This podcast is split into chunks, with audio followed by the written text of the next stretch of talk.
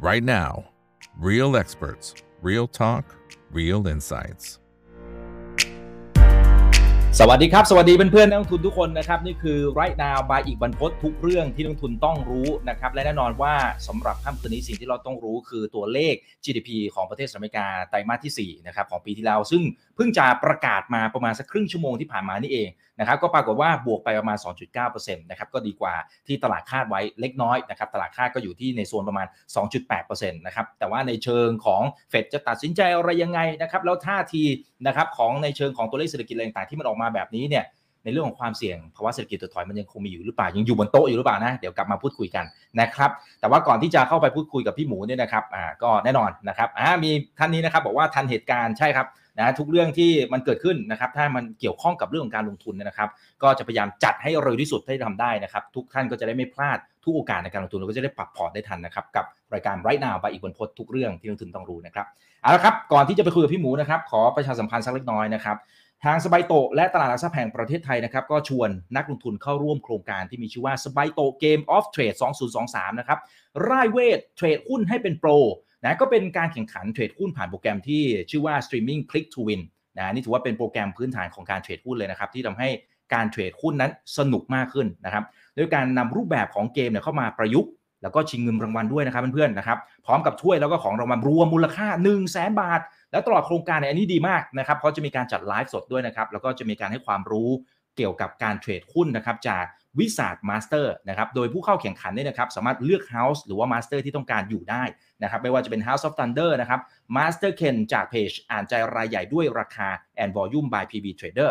House of Cyclone Master Cook จากเพจแกะกราฟกับกุ๊กนะครับแล้วก็อีกหนึ่งท่านนะครับ House of Lava Master รัฐจากเพจ Stock Rookie นะครับแล้วก็ผู้เชี่ยวชาญจาก Super Trader Republic นะฮะซึ่งคุณสมบัติง่ายมากนะครับ ผู้เข้าแข่งขันเพียงแค่อายุ 18 ปีขึ้นไปนะ แล้วก็มีบัญชีประเภท Cash Balance กับสบายโต แค่นี้แหละครับนะฮะแล้วก็สามารถที่จะสมัครได้ละนะฮะแล้วก็สามารถดูรายละเอียดเพิ่มเติม แล้วก็สมัครได้ที่ w w w s w a i t o c o th game of trade เดี๋ยวทีมงานจะแปะเอาไว้ให้นะครับในแคปชั่นนะครับหรือว่าในคอมเมนต์นะครับเปิดรับสมัครตั้งแต่วันนี้นะครับถึงวันที่ 10 มีนาคม 2566 นี้ ยังพอมีเวลานะครับอะโอเคเอาละครับก็คนไหนสนใจก็สมัครกันได้นะนะครับสำหรับในช่วงนี้นะครับมาคุยแบบเจาะลึกกันหน่อยนะครับกับเรื่องด่วนๆที่เกิดขึ้นเนื่อประมาณสักครึ่งชั่วโมงที่ผ่านมาคือ GDP ของประเทศสหรัฐอเมริกาประกาศออกมาแล้ว นะผู้เชี่ยวชาญจะว่ากันอย่างไรมีหลายเรื่องที่พี่หมูทักไว้ก่อนแล้วนะนะครับอะสำหรับในช่วงนี้ขออนุญาตเรียนเชิญ พี่หมูนะครับนะเข้ามาร่วมพูดคุยนะครับสำหรับในค่ำคืนนี้นะครับ พี่หมูบดินพุทธอินนะครับ Head of Investment Strategy จากบริจ East Spring ครับ สวัสดีครับพี่หมูครับ ครับ สวัสดีครับ สวัสดีคุณอีก สวัสดีนักลงทุนทุกท่านครับ ครับอ่าเหมือนเสียงจะ delay เล็กน้อยแต่ไม่เป็นไรนะฮะอ่าทุกท่านที่เข้ามานะครับสามารถที่จะถามคำถามเข้ามาได้เนาะนะครับแล้วก็คนไหนที่เข้ามาแล้วนะครับในทุกช่องทางนะครับสามารถที่จะกดไลค์กดแชร์นะครับ Facebook YouTube Twitter Clubhouse ห้องโอเวอร์ไลน์แชททวิตเตอร์นะครับ TikTok เราเอาหมดเลยนะฮะทุกช่องทางนะครับโอเคนะครับอ่าทักทาย 600 ท่านนะครับในค่ำคืนนี้จัดมาเลย พี่หมู 2.9% GDP อันนี้มากกว่าความคาดหมายเล็กน้อยนะตัว consensusที่เขาประเมินกันอยู่ที่ประมาณ 2.8% ถือว่าปิดประตูแล้วหรือยังสำหรับ recession ภาวะเศรษฐกิจถดถอย ซึ่งมันเป็น narrative ที่เราพูดกันอยู่ในตลาดเนี่ยมาสักพักใหญ่ๆละหลายเดือนที่ผ่านมาเนี่ย ครับ จริง ๆ ต้องบอกงี้ครับว่าเอ่อไม่แน่ใจว่าเสียงตอนนี้ดีเลยไหมฮะ ได้แล้วครับ ได้แล้วครับ โอเคครับ ก็จริงๆต้องต้องบอกงี้ว่าถามว่าเราผิดคาดไหมนะครับ จริง ๆ เราเราไม่ได้ผิดคาด ถ้าถ้ายังจำกันได้สองอาทิตย์ที่แล้วนะครับ ผมมามามาร่วมรายการกับคุณอีกนะครับ ก็บอกไว้นะครับว่าตั้งแต่จีนเปิดประเทศเนี่ย คิดว่าเออเขาเรียกว่า ไม่อยากใช้คำว่าปิดประตู recession นะครับ แต่แต่ใจลึกๆเนี่ยคิดแบบนั้นนะครับ แต่โอเคแหละมันไม่มีร้อยเปอร์เซ็นต์นะครับเพราะมันยังมี tail risk นะครับหรือว่าความเสี่ยงหลัก นะครับที่เรายังต้องยังต้องเจอกันต่อนะครับ ทีนี้คำถามคือจากตัวเลขวันนี้มันบอกอะไรเราได้บ้าง ผมลองลองชวนนักลงทุนทุกท่านนะครับ ย้อนไปสักนิดหนึ่งนะครับ จริง ๆ เนี่ยประกาศออกมา 2.9 เนี่ยคอนเซนแซสจริง ๆ เนี่ยนะครับบางบางเฮาส์เนี่ยนะครับส่วนใหญ่ก็ประมาณสัก 2.6 ถึง 2.8 นะครับ ถือว่าดีกว่าคาดนะครับ แต่มันมีสิ่งหนึ่งที่น่าสนใจครับว่าที่มันออกมารอบนี้นะครับไม่ได้ผิดคาดเพราะอะไรรู้ไหมฮะ ถ้าเราไปตาม GDP สหรัฐเนี่ยผมเล่าให้นักลงทุนทุกท่านฟังก่อนนิดนึงแล้วกันนะครับว่า ปกติเวลาเราเห็นตัวเลข GDP ประกาศออกมาเนี่ยมันคือเป็นตัวเลข final เลยถูกไหมครับ เป็นตัวเลขที่เขาประกาศออกมาแล้ว นั่นคือการเติบโตทางเศรษฐกิจของไตรมาสนั้นๆ เลย แต่สหรัฐไม่ใช่นะครับ สหรัฐเนี่ยเขามี prelim สองรอบนะครับ prelim รอบที่1 prelim รอบที่ 2 และรอบสุดท้ายถึงจะเป็น final นะครับนี่เป็นแค่ prelim รอบที่ 1 บางคนบอกอ้าว มันต้องจับตาอะไรต่อหรือเปล่า จริง ๆ อาจจะเป็นบวกด้วยซ้ำฮะผมเล่าให้ฟังอย่างนี้ครับว่า รอบนี้คือ GDP ไตรมาส4ถูกไหมครับ จริง ๆ ถ้าเราย้อนไปดูเนี่ยนะครับตั้งแต่สักประมาณไตรมาสที่2นะครับไตรมาสที่2เนี่ยที่เราเห็น technical recession ของสหรัฐในในปีที่แล้วนะฮะที่ไตรมาสหนึ่งมันติดลบไตรมาสสองก็ติดลบติดกันถูกไหมครับมันเกิด technical recession แล้ว แต่รอบนั้นเนี่ยประกาศออกมาเนี่ยติดลบ 0.9 พอพีริมรอบที่2เนี่ยเหลือติดลบ 0.6นะครับแล้วรอบที่ 3 เท่ากับคงที่เป็น 0.6 แต่สิ่งที่น่าสนใจคือ GDP ไตรมาส3ครับ GDP ไตรมาส3ที่ประกาศออกมาเนี่ยนะครับครั้งแรกนะฮะพีริมรอบแรกเนี่ย2.6นะครับครั้งที่2เนี่ยนะครับประกาศออกมา 2.9 ครั้งที่สุดท้ายนะครับที่เป็น Final GDP ไตรมาส3เนี่ย3.2 ไม่น้อยนะครับปก GDP สหรัฐเนี่ยพีริมรอบ 2 กับรอบไฟนอลเนี่ยไม่ต่างกันเยอะ แต่รอบนี้ลองนึกภาพ 2.6 ไป 3.2 0.6%น นะครับถือว่าเยอะพอสมควร ภาพนี้สะท้อนอะไรสะท้อนว่าเศรษฐกิจสหรัฐไม่ได้แย่อย่างที่คิด อันนี้คือประเด็นแรก ประเด็นที่ 2 วันนี้สิ่งที่เราจะดูกันคือ GDP สหรัฐเนี่ยรอบแรกประกาศออกมา 2.9 ดีกว่าคอนเซนแซสเนี่ยที่คาดเอาไว้ 2.6 ถูกไหมครับคำถามถัดมาคือ แล้วพีริมรอบถัดไปถ้ามันดีขึ้นล่ะ แล้วรอบสุดท้ายถ้ามันดีขึ้นกว่านี้โอกาสการ recession เนี่ยใช้คำว่าเหลือไม่เยอะแล้วนะครับทีนี้วันนี้จริงๆเนี่ยมันไม่ได้มีแค่ ไม่ได้มีแค่ตัวเลข GDP ประกาศ จริงๆเราดูบริบทนะครับของของตัวเลขเศรษฐกิจหลาย ๆ ตัวนะครับ วันนี้มันมีตัวเลข 2 ตัวที่ที่น่าสนใจนะครับ อันแรกนะครับก็คือตัวเอ่อ initial jobless claim หรือว่าคนที่ขอรับสวัสดิการการว่างงานครั้งแรกนะครับ น้อยกว่าที่คาดปกติตัวเลขผู้ขอรับสวัสดิการการว่างงานเนี่ยสองแสนอัพนะฮะสองแสนบวกลบนิดหน่อยนะครับ รอบนี้ต่ำสองแสนชัดเจนด้วยนะครับปองออกมาประมาณสักแสนแปด นะครับถือว่าต่ำกว่าพอสมควรนะครับและที่สำคัญเนี่ยมันมีอีกหนึ่งตัวเลขนะครับที่ที่น่าสนใจในวันนี้นะครับคือเออเขาเรียกว่า durable goods นะครับหรือว่ายอดคำสั่งซื้อสินค้าคงทน สิ่งหนึ่งที่เราดูประกอบกัน 2 ตัวนี้มันบอกอะไรรู้ไหมครับคุณอีกสองตัวนี้มันบอก1นะครับ initial jobless claim เนี่ยบอกเรื่องของภาคแรงงาน ผมผมพูดมาตลอดนะครับออกออกออกรายการกับคุณอีกเนี่ยนะครับสองสารอบหลังสุดเนี่ยผมพูดมาตลอดว่าแรงงานสหรัฐเนี่ยยังแข็งแกร่ง นะครับไม่ได้สะท้อนเศรษฐกิจชะลอตัวเลยไม่ได้สะท้อนเศรษฐกิจถดถอยเท่าไหร่เลยนะครับสองอีกอันหนึ่งที่น่าสนใจในวันนี้คือ durable goods หรือว่ายอดสั่งซื้อสินค้าคงทนเนี่ยหดตัวนะนะครับจากคอนเซนแซสติดลบ 0.2 นะครับรอบนี้ติดลบ 0.1 บางๆชะลอตัวเล็กๆนะครับไม่ได้เยอะมาก แปลว่าภาคการผลิตไม่ได้แย่นะครับเพราะฉะนั้นโดยรวมนะครับผมคิดว่าอย่างนี้ครับว่าเอ่อ GDP สหรัฐเนี่ยนะครับปีนี้ น่าจะ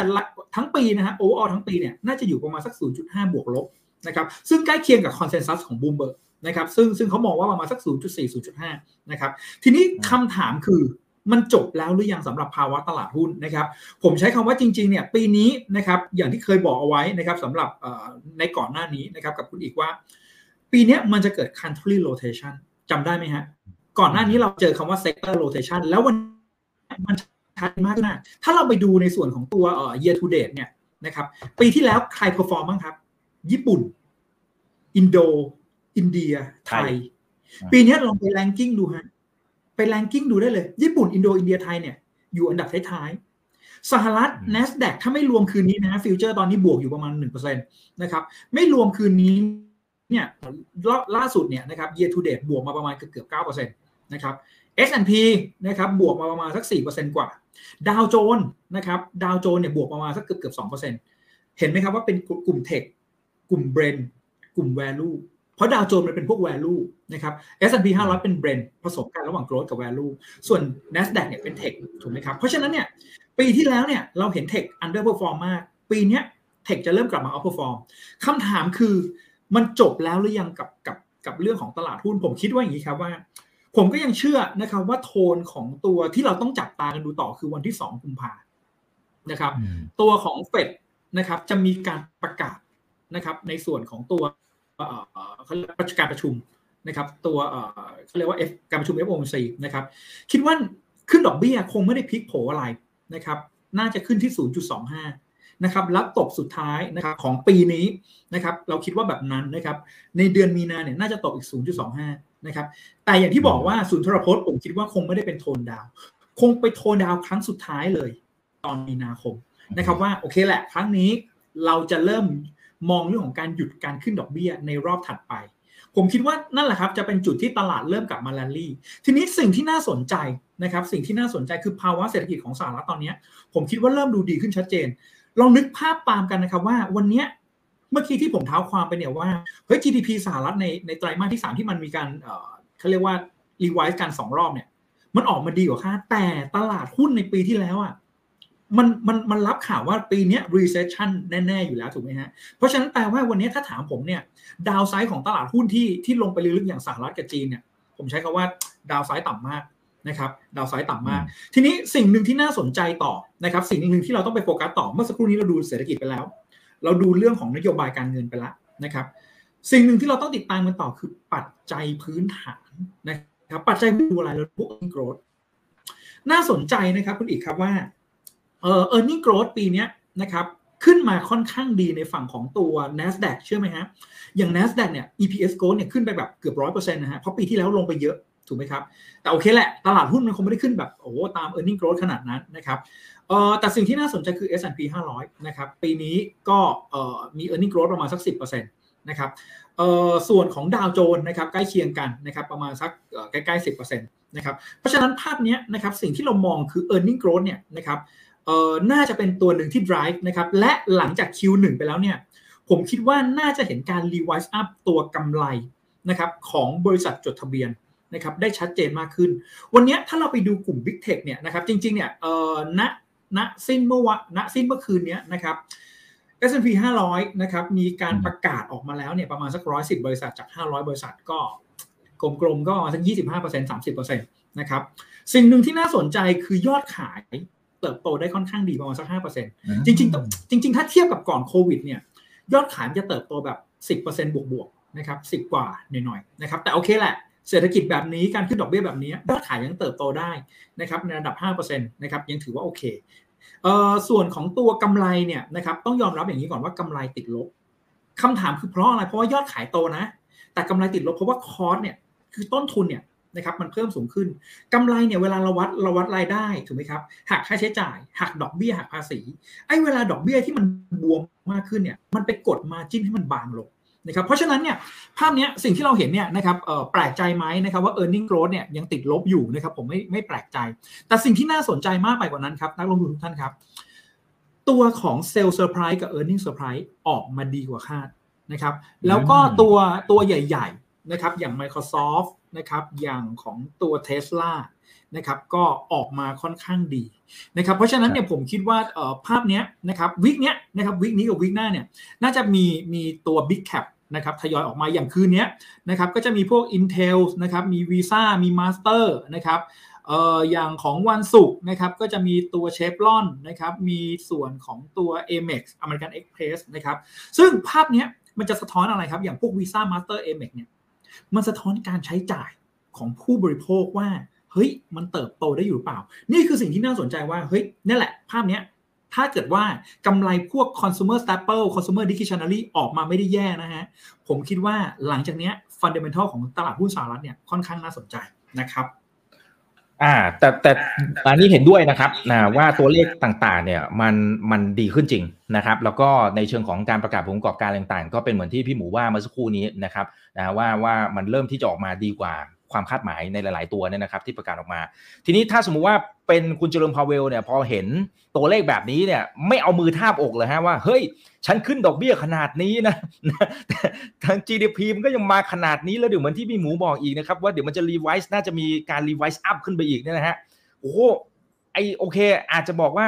0.25%มีความเป็นไปได้ แต่ถ้าเขาเห็นแบบนี้มันอาจจะมีโอกาสที่จะขึ้นมากกว่านี้หรือเปล่าเพราะว่า มันต้องเหยียบให้มิดหรือเปล่าหมายถึงอัตราเงินเฟ้อเนี่ยเขาเขาฆ่าตายแล้วเหรอฮะ จบแล้วเหรอฮะ จริง ๆ เนี่ยเออผมผมเล่าให้ฟังนี้ครับ ต้องบอกงี้ครับว่าผมคิดว่าตัวของเจโพเวลเนี่ยนะครับคงคงไม่ได้หักดิบนะครับอีกสักครั้งขึ้น 0.2แบบขึ้น 0.5 อีกสักครั้งนะครับคิดว่าน่าจะเป็น 0.25 นะครับโอเคแหละ ถ้าเซอร์ไพรส์ออกมา 0.5 นะ ผมคิดว่าตลาดมีแกว่งนะครับมีแกว่งมีความเป็นไปได้ไหมจริง ๆ เนี่ย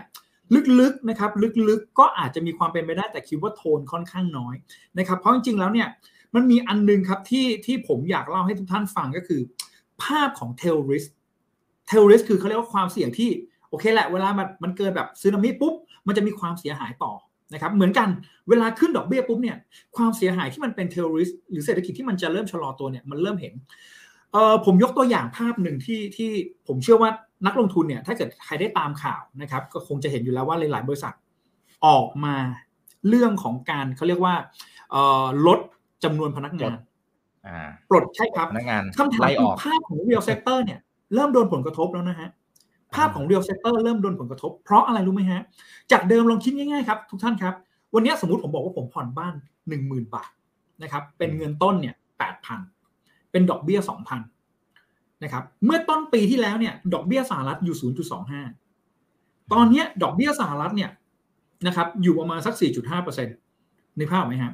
แปลว่าผมผ่อนบ้านเนี่ยหนึ่งหมื่นบาท เงินต้นผมไม่ใช่แปดพันนะ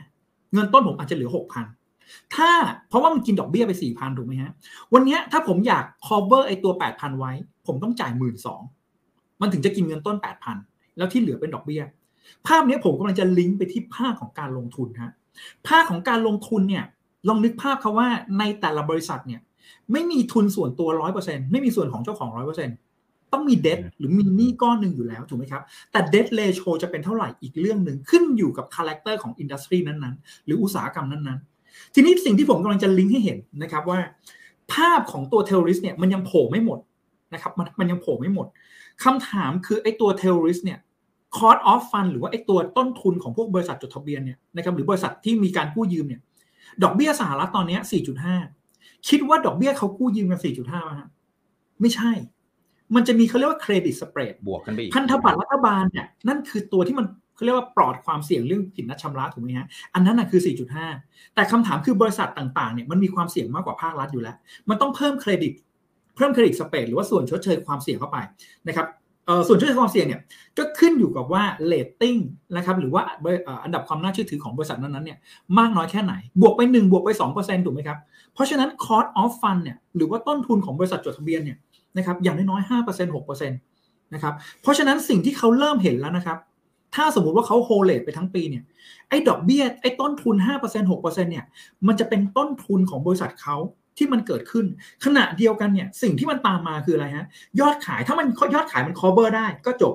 แต่ถ้ายอดขาย cover ได้บางๆ ก็มีความเสี่ยงแล้วว่าไอ้ gap ที่มีส่วนกำไรเนี่ยมันจะน้อยลง เพราะฉะนั้นการที่เขาจะขึ้น 0.5%เนี่ยลิงก์มาที่การการขึ้นดอกเบี้ยของจอร์นพาวเวลผมคิดว่าเขาต้องเผื่อเหลือเผื่อขาดเอาไว้แหละว่า โอเคแหละ อันเนี้ยมันเป็นช็อตที่มันเพิ่งเกิดหลังจากการขึ้นดอกเบี้ย แต่หลังจากนี้ไปเนี่ยนะครับ cost of fund มันค้างเติ่งอยู่อย่างเงี้ย ผมว่าเศรษฐกิจมันจะกลับมาแลนลี่นะครับหรือกลับมาเป็นบวกเนี่ยนะครับผมคิดว่ายากเพราะฉะนั้นตอบคำถามคุณอีกนะครับว่าเจโพเวลจะขึ้นดอกเบี้ย 0.5 ได้ไหม ผมคิดว่าแมกนิจูดแบบเนี้ยนะครับผมว่าน่าจะหนักเกินไปสำหรับสำหรับเศรษฐกิจในช่วงที่เหลือนะครับเพราะฉะนั้นวันนี้เราเห็นว่าโอเคแหละเศรษฐกิจมันยังยืนอยู่ได้นะครับผลกระทบมันเริ่มเห็นบางๆ นะครับยังไม่ได้เห็นหนัก เพราะมันมีเรื่องของตัวเศรษฐกิจจีนนะครับที่พอมันเปิดปุ๊บเนี่ยดีมาเริ่มกลับมา business activity มันเริ่มกลับมานะครับมันเลยทำให้ตัวของ domestic ของฝั่งสหรัฐที่มันอ่อนแอเขาเรียกว่าไม่เชิงอ่อนแอหรอกเขาเรียกว่าชะลอตัวนะครับกลับมามีตัว support มากขึ้น เพราะฉะนั้นภาพนี้นะครับโดยสรุปคิดว่านะครับโดยมุมมองของเราเนี่ยครับทาง e s p r i n g เนี่ยคิดว่าไม่น่าจะขึ้นดอกเบี้ย 0.5 นะครับคิดว่าน่าจะขึ้นดอกเบี้ย 0.25 ทีนี้มันมีในยะหนึ่งครับที่อยากเล่าให้นักลงทุนฟัง ลองนึกลองนึกภาพตามกันนะฮะว่า วันนี้ถ้าเราเป็นเจ้าของบริษัทนะครับหรือเราเป็น CFO ของบริษัทเนี่ยนะครับไม่ต้องถึงกับ CEO นะครับ เอาแค่ CFO เราดูรายได้กับค่าใช้จ่ายเนี่ยเราเริ่มเห็นแล้วว่าเฮ้ยต้นทุนมันเพิ่มขึ้น สิ่งหนึ่งที่เราต้องทำคือไม่เพิ่มรายได้ เพิ่มรายได้เนี่ยมันขึ้นอยู่กับเศรษฐกิจอยู่แล้วไอ้ลดรายจ่ายเนี่ยคือสิ่งที่ต้องทำถูกไหมครับ เพราะฉะนั้นเรื่องของการปลดคนงานเนี่ยมันเลยเป็นหางเลขที่ตามมา ทีนี้คำถามคือเวลาปลดคนงานแล้วเศรษฐกิจจะแย่เลยไหม ผมคิดว่าในมุมของตัวเศรษฐกิจเนี่ยไม่ได้แย่ขนาดนั้น แต่ในมุมของบริษัทจดทะเบียนเนี่ยผมคิดว่าเขาอาจจะได้ประโยชน์ด้วยซ้ำเพราะว่าจริง ๆแล้วเนี่ยลองนึกภาพครับว่า ตัวของรายได้สมมติคงที่นะครับไม่ได้ลดลงเยอะ แต่ค่าใช้จ่ายลดลงนะครับค่าใช้จ่ายลดลงแปลว่าณตอนเนี้ยในมุมของตัวกำไรบริษัทจดทะเบียนเนี่ยเขาสามารถเมนเทนตัวมาจิ้นเอาไว้ได้ นี่คือสิ่งที่น่าสนใจนะครับว่าว่าถ้ายอดขายยังเติบโตได้โอเคแหละนะครับเออร์เน็งเนี่ยผมคิดว่าไม่น่าจะโตเยอะนะครับแต่ไม่ถึงกับแย่ เพราะฉะนั้นโดยสรุปนะครับคิดว่าไตรมาสสไตรมาสสเนี่ยนะครับจริงๆ เริ่มตั้งแต่ไตรมาส4ก็คือที่ประกาศออกมาตอนนี้นะครับคิดว่ายอดขายยังเติบโตได้ในระดับ 5-7%เส่วนตัวกำไรเนี่ยนะครับคิดว่าน่าจะอินไลน์ประมาณสักบวกลบ1%นะครับไม่ได้เยอะมากนะครับเพราะว่าต้นทุนมันสูงถูกไหมฮะแต่ทีเนี้ยมันจะเป็นแบบเนี้ยไปถึงไตรมาส2กับไตรมาส3แล้วไตรมาส4เนี่ยนะครับกำไรน่าจะปรับบวกขึ้นมาได้นะครับอันนี้คือภาพนะครับของตัวเศรษฐกิจแล้วก็ตัวภาพของการลงทุนนะครับเพราะฉะนั้นโดยสรุปผมมองอย่างนี้ครับผมมองว่าคิดว่าเจโพเวลไม่น่าขึ้นดอกเบี้ย0.5นะครับน่าจะเป็น 0.25นะครับแล้วก็ ภาพของการรีไวซ์นะครับตัว e a r n i n g เนี่ยนะครับน่าจะค่อยๆ ปรับขึ้นชัดเจนมากขึ้นนะครับหลังจบไตรมาสที่ 1 นะครับขณะเดียวกันเนี่ยนะครับคิดว่าในส่วนของตัวกำไรบริษัทจดทะเบียนเนี่ยน่าจะ maintain ตัวกำไรได้นะครับเพราะฉะนั้นเนี่ยโดยสรุปเราก็ยังมีมุมมองนะครับว่าหุ้นสหรัฐเนี่ยนะครับกับหุ้นจีนเนี่ยนะครับเป็น 2 กลุ่มนะครับที่ควรจะต้องมีติดพอร์ตในในช่วงที่เหลือนะครับประมาณนี้ครับ อืมอืมครับอ่าขอบคุณมากครับพี่หมูอ่าทักทายกันหน่อย 1,500 ท่านนะครับ กดไลค์กดแชร์ทุกช่องทางนะครับ Facebook YouTube Twitter Clubhouse TikTok นะครับ ก็ไป Follow กันได้ YouTube อย่าลืม Subscribe นะครับ โอเคนะฮะเดี๋ยวขอสารับมาดูหน่อยคุณสไลม์นะครับเขาบอกว่า โอ้พี่คนนี้มาอีกแล้วนะฮะชอบชอบชอบนะฮะอ่ามาบ่อยๆ โอเคนะครับ อ่าแล้วก็คุณจาวิสนะครับบอกว่ารายการของป่าอีกมาทันใจสุดยอดเลยนะครับอ่าก็พยายามจะให้เร็วที่สุดนะครับจะได้ไม่พลาดทุกโอกาสในการลงทุนนะครับเพื่อนๆก็มา subscribe กันได้นะครับ จะได้ไม่พลาดเนาะนะครับโอเคนะครับเอ๊ะแต่ว่าเมื่อกี้พี่หมูก็มีการพูดถึงตัวทางฝั่งของจีน ผมว่าเป็นพอยที่ดีนะครับเพราะว่าเราก็จะเห็นแล้วแหละถึงแม้ว่าไอ้จำนวนผู้ติดเชื้อจะเร่งตัวสูงขึ้นก็จริง แต่ว่าหลายๆตัวกิจกรรมทางเศรษฐกิจเนี่ยผมก็ลองสอบถามเพื่อนที่อยู่ที่นู่นด้วยนะครับก็ ดูเหมือนมันจะมันจะดีขึ้นนะ ในเชิงของโอเค คนยังกลัวนะอันนี้ในนี้ยอมรับคนคนที่อยู่ที่นู่นเนี่ยเขายังรู้สึกกลัวอยู่เหมือนกันในเรื่องของโควิดเนี่ยแต่ว่าก็ออกมาจับจ่ายใช้สอยเพราะฉะนั้นมันมันคงไม่มีอะไรที่แย่ไปมากกว่านี้แล้วแหละนะครับแต่ว่าพอยก็คือว่าถ้าสมมติว่าไอ้ตรงเนี้ยมันอาจจะดึงให้ความต้องการสินค้าโภคภัณฑ์ก็ดีนะพลังงานก็ดีนะครับแล้วก็สินค้าพวกถ่านหินอะไรต่างๆเนี่ยนะครับสุดท้ายเงินเฟ้อของโลกมันอาจจะกระดึบกระดึบขึ้นมาแล้วมันอาจจะไปโผล่ที่อเมริกาอีกทอดหนึ่งหรือเปล่าหรือ หรือยังไงฮะพี่พี่หมู มองประเด็นนี้ยังไง และสุดท้ายโอเค รอบนี้มันอาจจะ 0.25 แต่สมมติว่าเศรษฐกิจของจีนมันพิกอัพขึ้นมาจริงความต้องการเพิ่มขึ้นจริง ไอ้รอบถัดไปเนี่ย มันอาจจะไม่ใช่ 0.25 หรือเปล่า คือคือผมมองอย่างนี้ครับว่า ผมว่ามองมันจะเป็นเขาเรียกว่าสิ่งที่ออฟเซตกันหรือหักล้างกัน วันนี้เราคุยกันในในมุมของสหรัฐถูกไหมครับ ข้ามมาดูฝั่งจีนนิดนึงฝั่งจีนเนี่ยวันนี้ถ้าเราไปดู consensus เนี่ยนะครับของตัว GDP ของจีนเนี่ยนะครับ โตขึ้นมาปีนี้นะฮะ consensus อยู่ประมาณสัก 5.1 นะครับคำถามคือเยอะไหมนะครับ เมื่อเทียบกับก่อนโควิดเนี่ย ผมคิดว่าไม่เยอะนะครับ ของจีนจริง ๆ เนี่ย เราคุยกัน 5.5ถึง6%นะครับ 0.1%ของจีนไม่น้อยนะฮะต้องบอกงี้ก่อน เพราะจีนเนี่ยนะครับขนาดเศรษฐกิจใหญ่อันดับ2ของโลกนะครับ บวกบวกลบ 0.1 เนี่ยมีผลเยอะเหมือนกันนะฮะ วันนี้นะครับ GDP จีนออกมา 5.1 นะครับ คำถามคือเยอะไหมเมื่อเทียบกับก่อนโควิดผมคิดว่ายังต่ำกว่าค่าเฉลี่ย ค่าเฉลี่ยเขาโตกันประมาณ 5.5ถึง6นะครับ ทีนี้คำถามคือมันจะมีผลกระทบนะครับกับเรื่องของตัวพลังงานไหม ผมเล่าให้ฟังอย่างนี้ครับว่าถ้ายังจำกันได้คราวที่แล้วเนี่ยผมผมเคยบอกเอาไว้นะครับว่าจริงๆแล้วเนี่ยราคาพลังงานเนี่ยนะครับมันมันก็ไม่ได้วิ่งเยอะนะครับตัวของตัวของพลังงานเนี่ยนะครับวันนี้ถ้าเราไปดูกันเนี่ยนะครับจีนเนี่ย มีแอบไปดอดซื้อกับตัวรัสเซียเคยผมเคยเล่าให้ฟังแล้วครั้งหนึ่งนะครับ ทีนี้สิ่งที่น่าสนใจ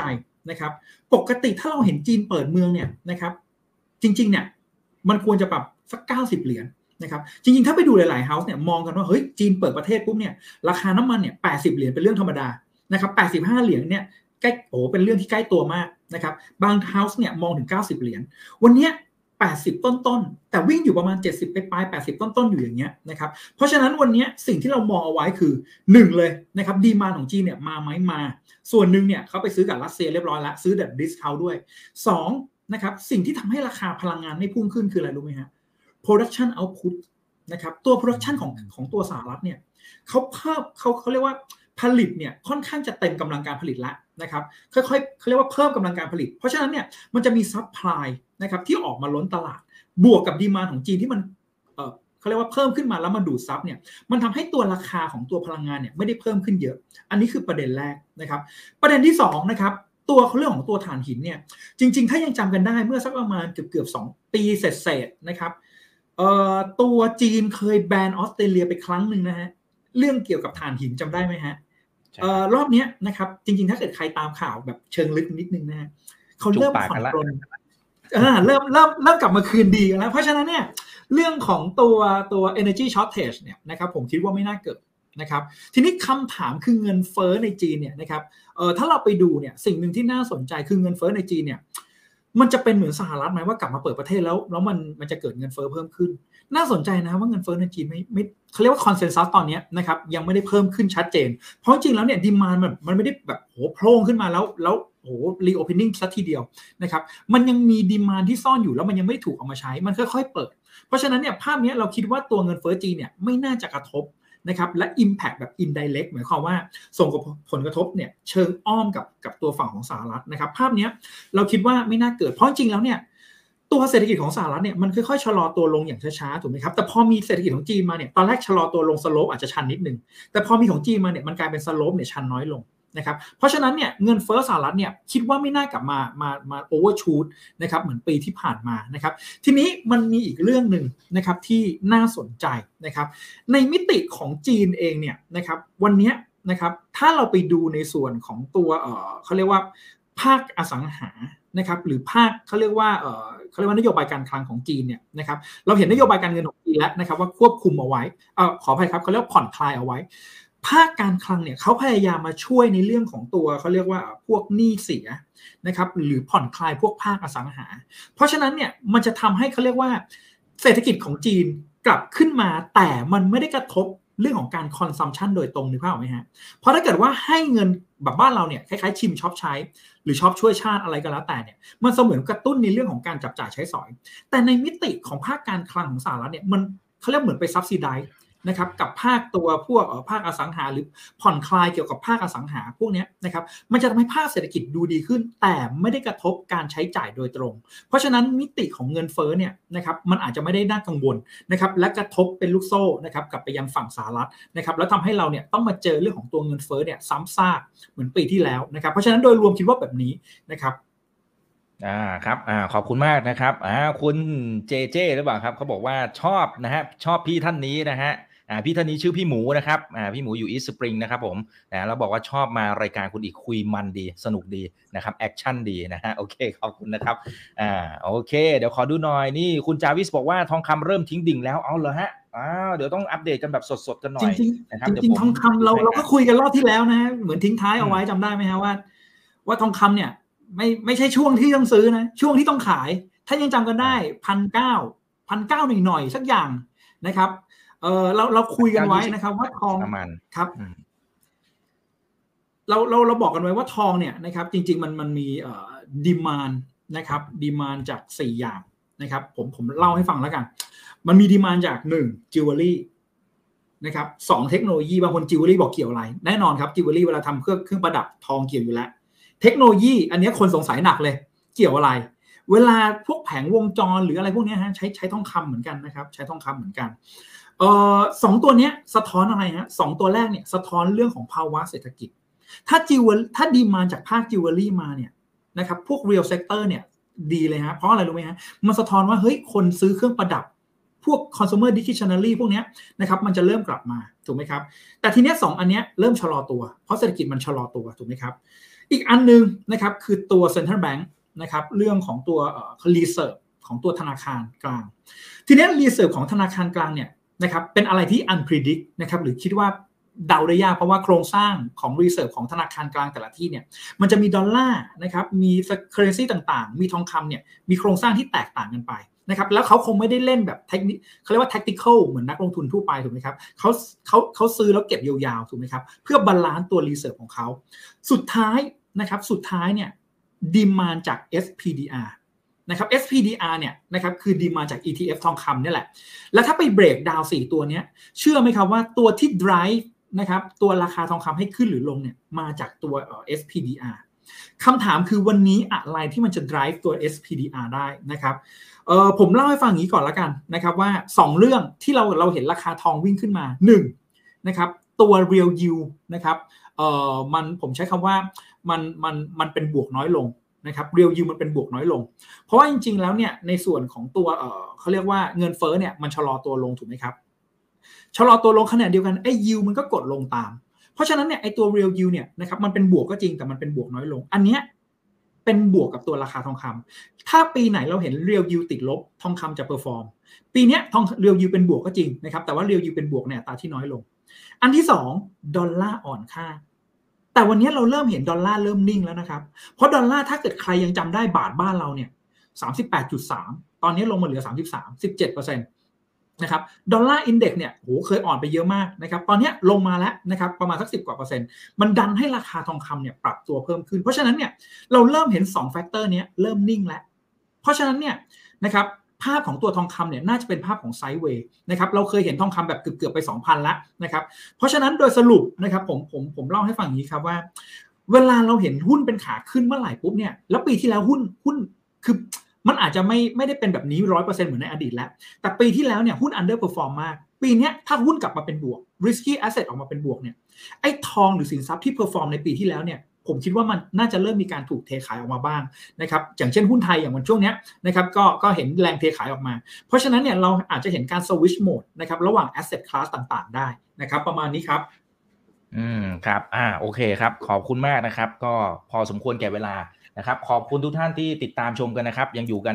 1,700 ท่านนะครับกดไลค์กดแชร์ทุกช่องทางเนาะนะครับ Facebook YouTube Twitter Clubhouse TikTok ไป Follow กันได้นะครับอคอมเมนต์อื่นคง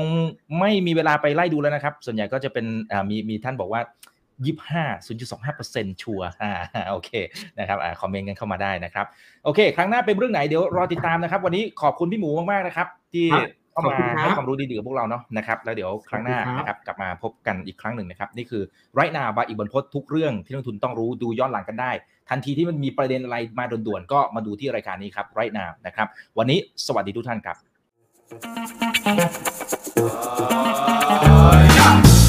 ถ้าชื่นชอบคอนเทนต์แบบนี้อย่าลืมกดติดตามช่องทางอื่นๆด้วยนะครับ ไม่ว่าจะเป็น Facebook, YouTube, Line Official, Instagram และ Twitter จะได้ไม่พลาดการวิเคราะห์และมุมมองเศรษฐกิจ และการลงทุนดีๆ แบบนี้ครับ อย่าลืมนะครับว่าเริ่มต้นวันนี้ดีที่สุด ขอให้ทุกท่านโชคดี และมีอิสรภาพในการใช้ชีวิต ผม อีกบรรพฒนาเพิ่มสุขครับ